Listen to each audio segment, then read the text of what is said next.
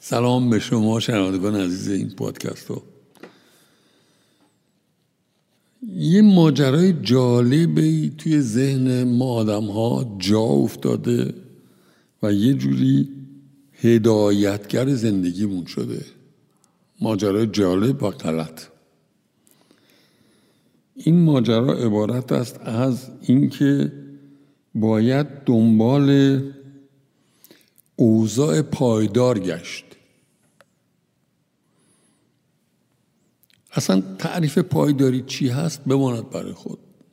این نکته که میگیم دنبال اوضاع پایدار ثبات. اوضاع با ثبات می‌خوام من فکر می‌کنم این مسئله اساسی هست که اصولا ثبات پایداری گذراست. اونچه که ثابته ناپایداریه عدم ثباته. به طور استثنایی موقت گذرا می‌تونه یه ثباتی شکل بگیره. ولی این قاعده نیست. قاعده ناپایداری اوضاع هاست. همه اوضاع ها شخصی ارتباطی اجتماعی کلش. جهانی؟ اگر قاعده ناپایداریه چرا از ناپایداری میترسیم چرا نگرانیم اوضاع ناپایدار باشه؟ مگه نه اینکه اساسا اوضاع ناپایداره. استثنای اتفاق افتاده که نوعی پایداری گذرا شکل گرفته. اگر برداشت خودمون رو معکوس کنیم یه آگاهی در ذهن خودمون شکل بدیم که هر اوضاعی طبق قاعده تغییر و تحول اجبارا ناپایداره. این ناپایداری رو نسبت بهش آگاه باشیم.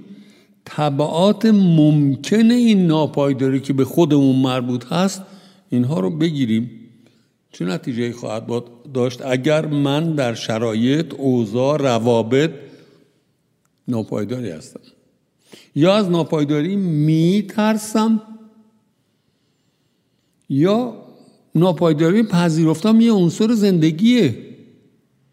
اگر ناپایداری یه عنصر زندگیه یه کار می‌کنم که در این ناپایداری در شرایط عدم تعادلم بتونم خوشبخت باشم.